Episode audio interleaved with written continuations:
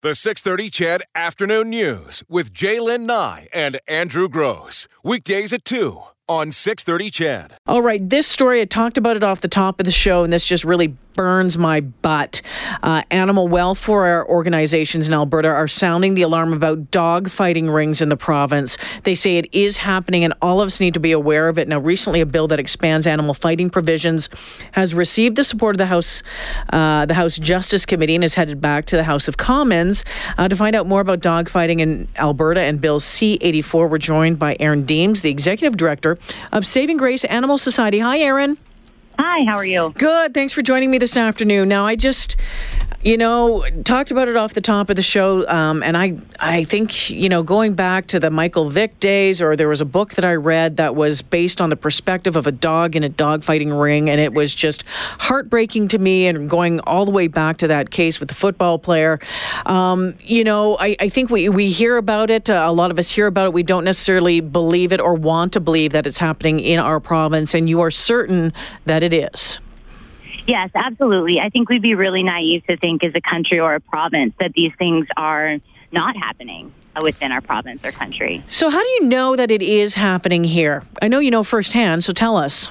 So we have seen animals come in with, you know, textbook signs of dog fighting rings, and we've had forensic veterinarians who specialize in those kind of things um, say that they do have the textbook signs and symptoms um, of a dog fighting ring. So it we'd be we'd be really silly to just take all the evidence that we found and just be like, no, it couldn't be happening here. What would be those textbook signs, Erin?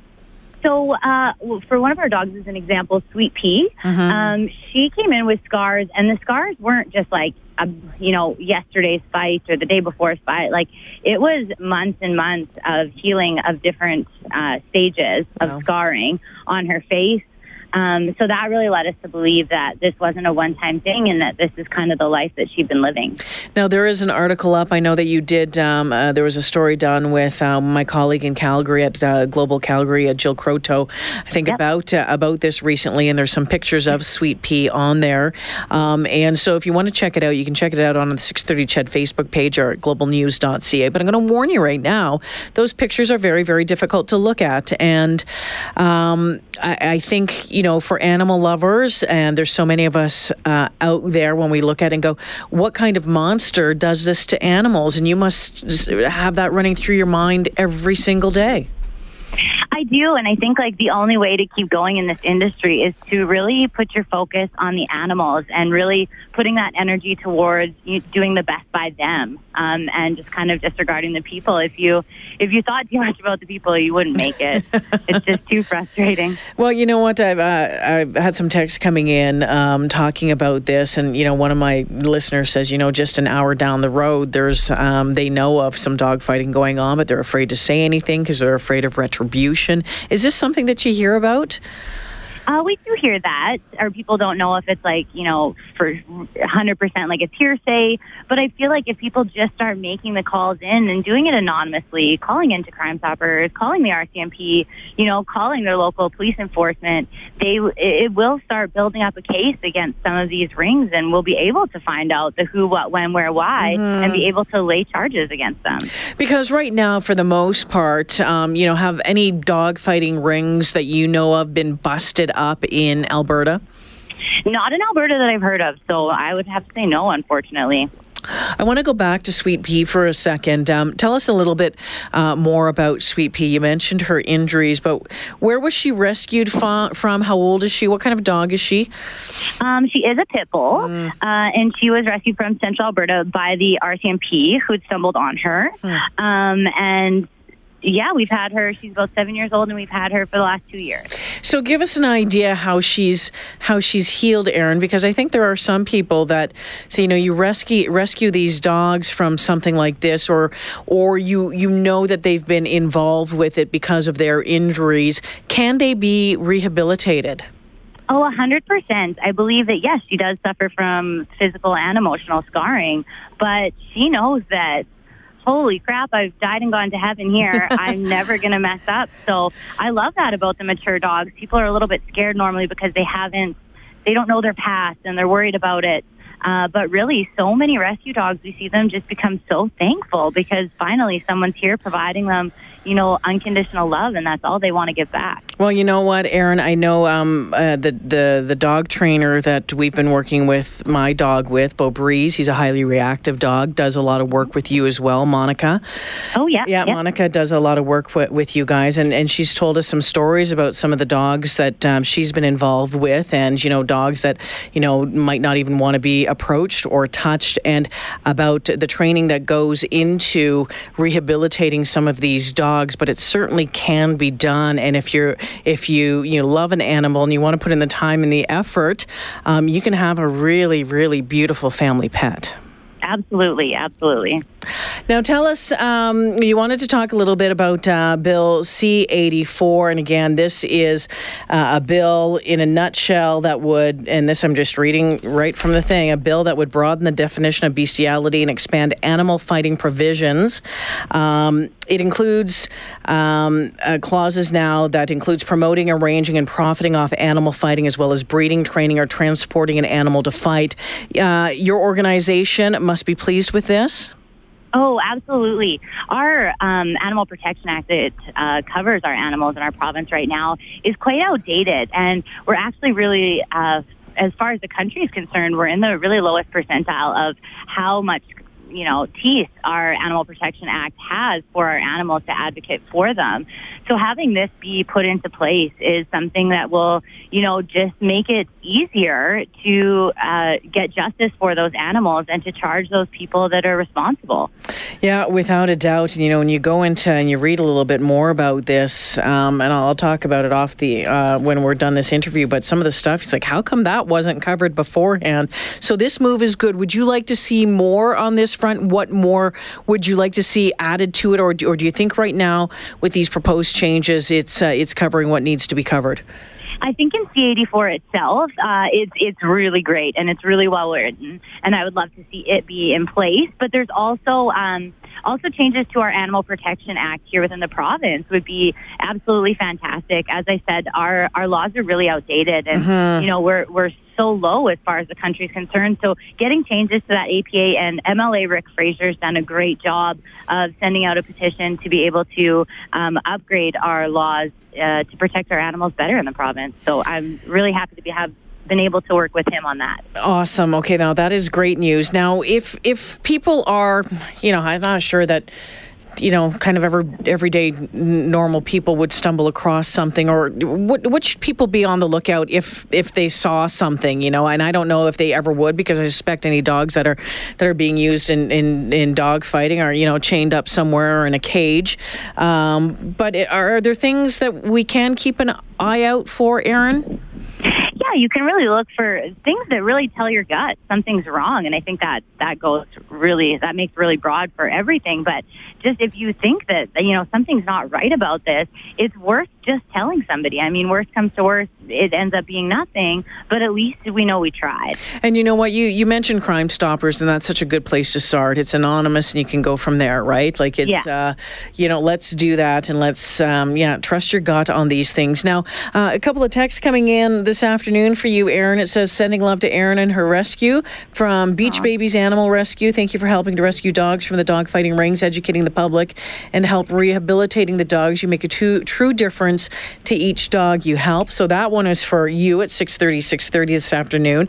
Um, for those who don't know about Saving Grace, um, tell us just a little bit, tell us a little bit more about what you do. Um, so we started with, uh, I was actually a peace officer with the Alberta SPCA, and I just decided my heart was in the rescue side of it, not the enforcement. I wanted to see the animals through to fruition. So uh, we started this charity uh, three years ago, and we've grown substantially uh, just by really taking a chance on these animals and giving them that opportunity to show them unconditional love. And now we've brought into doing, you know, a bunch of dogs, and we do uh, farm animals as well. So really just trying to help out as much as we can in the province wherever we can. So how do you, uh, when you go into rescue dogs to, to different places, and I, I, know I've seen on your Facebook page, again, at Saving Grace Animal Society on Facebook, um, you go in and oftentimes it looks like you're, you're taking out all sorts of dogs, like big numbers of dogs. How do you know that those dogs need to be get, or how, how are you notified about those dogs? Is it a report to you or is it, is it someone saying we have these dogs and you need to come get get them? So, no, what's happening there uh, on those major polls that people are seeing through our social media of the 100 plus animals coming in in one day is actually what we're trying to do is avoid and educate communities that are still using culling as a manner of okay. um, controlling the population. So, where they would go out and, you know, this is bad on air, but they go out and shoot the animals um, to decrease population so mm-hmm. that they're safer for the community and they're not packing up. So when we see that there's a notification uh, about one of these happening in a community, we offer our assistance to say we'll come and remove them. Um, and we hope that they follow through with mm-hmm. implementing a bylaw system and spay and neuter so that their overpopulation just doesn't happen all over again. Yeah, I was going to say the spay and neuter part of this is so important, isn't it? Yeah. Okay. Um, if people how many dogs are uh, are being taken care of by your organization right now? Um, whether I guess they're being fostered or in your facility, how does that work?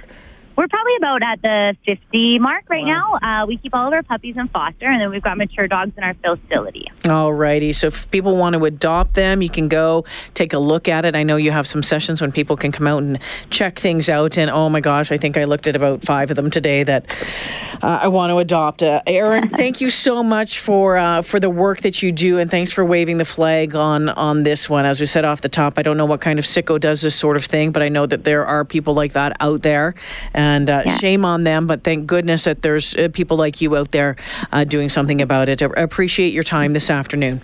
Yes, thank you so much for having me. Take All care. right, take care. That's Erin Deem. She is the executive director of Saving, Gra- Saving Grace Animal Society. We're talking about dog fighting rings and, um, you know, uh, one of her dogs coming in. And if you, again, you go to the story on globalnews.ca or at 630ched.com, uh, you go on to the web page or the, I'm sorry, the Facebook page at Saving Grace Animal Society, and you can see that story and you can see the pictures of uh, Sweet Pea when she came in and the injuries to her and the how her ears had been cropped. Um, really badly. Um, and they're really hard pictures to look at. But again, we do know that there are folks out there that you know really don't give a crap, and um, they're looking in it for gambling and betting and you know that sort of thing. Um, Daryl says, uh, J'lyn, this out of Red Deer, we adopted an ex. An fighter. Once he learned to trust us, he's become the most loving pooch. Well done, Daryl. That's great to hear. Uh, GM Parisian says, my wife and I have four fur babies that are members of our family, and find this disgusting, but for perspective, I believe the owner involved in this consider themselves animal lovers as well. I, am going to disagree with you on that one because I don't think that anyone who has an animal and puts it into a dog fighting ring would love the animal. They're looking at it as a way to make money. And if you love your animal, you don't want to see it uh, badly hurt or killed. Um, yeah, and this one coming in says, "Is there any bottom to the well of human depravity?" Um, I, I unfortunately don't think we've seen it yet. I really, really don't know. And uh, I don't know what rock bottom looks like on that one. Now, listen to this. Well, okay. I, want to talk a little bit more about Bill C 84 when we come back because there's some provisions in here that have been added to, and I'm like, how were these not in here before? Uh, when it comes to animal abuse, about dog fighting, and bestiality. All right, uh, just a little bit more on the Bill C 84. And this is a bill that uh, will broaden the definition of bestiality and expand animal fighting provisions. Uh, has received uh, support of the House Justice Committee, now back to the House of Commons. This is uh, part of what we were talking with uh, Erin about. but listen to this. So, um, expanding the animal fighting provisions includes now promoting, arranging, and profiting off animal fighting, as well as breeding, training, and transportation of an animal to fight. The bill also expands provisions to prohibit the keeping of an arena for the purpose of animal fighting. Among the amendments adopted is a provision that would allow judges to ban anyone convicted of bestiality from having animals in their custody. While judges can impose such a ban on people convicted of animal cruelty, up until now, a similar option doesn't exist for sexual abuse involving animals. How did that happen? How does that happen? So, um, yeah, a rather glaring loophole um, that uh, with these proposed changes would be filled in. A couple more texts coming in this afternoon. Uh, I have a little one from a Mexico fighting ring. She's the most loving and amazing dog. She didn't deserve the life she once had. Now she's loved thoroughly throughout the days from many people. I cannot even fathom that someone can love an animal while putting de- putting them in dog fighting. It's deplorable. And from uh, Matthew in Rio Terrace this afternoon, when an owner keeps multiple pit bulls, single coat dogs outdoors 24 uh, 7, ladies and gentlemen, those are not working farm dogs and would be an indicator to look into what's happening with those animals. Keep that in mind. The 630 CHED Afternoon News with J'lyn Nye and Andrew Grose. Weekdays at 2 on 630 CHED.